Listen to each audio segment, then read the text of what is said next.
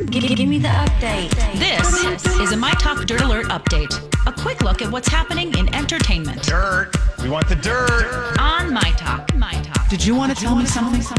Well, we wanted to tell you that Ewan McGregor has to give his ex wife half of the multi million dollar fortune that he earned during his acting career.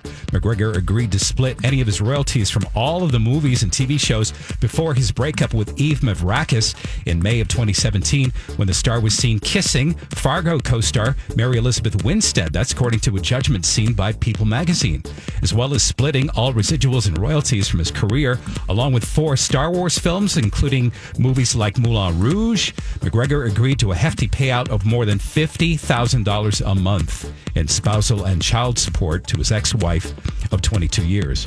Prince Harry and Prince William have cut off, what they did was they cut off all communication for two months after Harry went rogue and divulged his Megxit plans on social media. That's according to a royal biographer.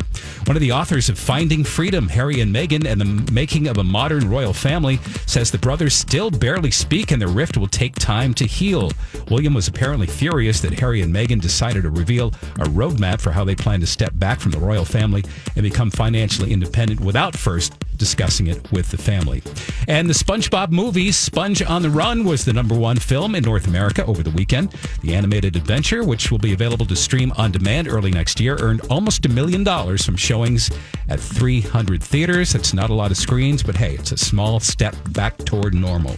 There you go. For more entertainment news, you can download the MyTalk app or go to mytalk1071.com.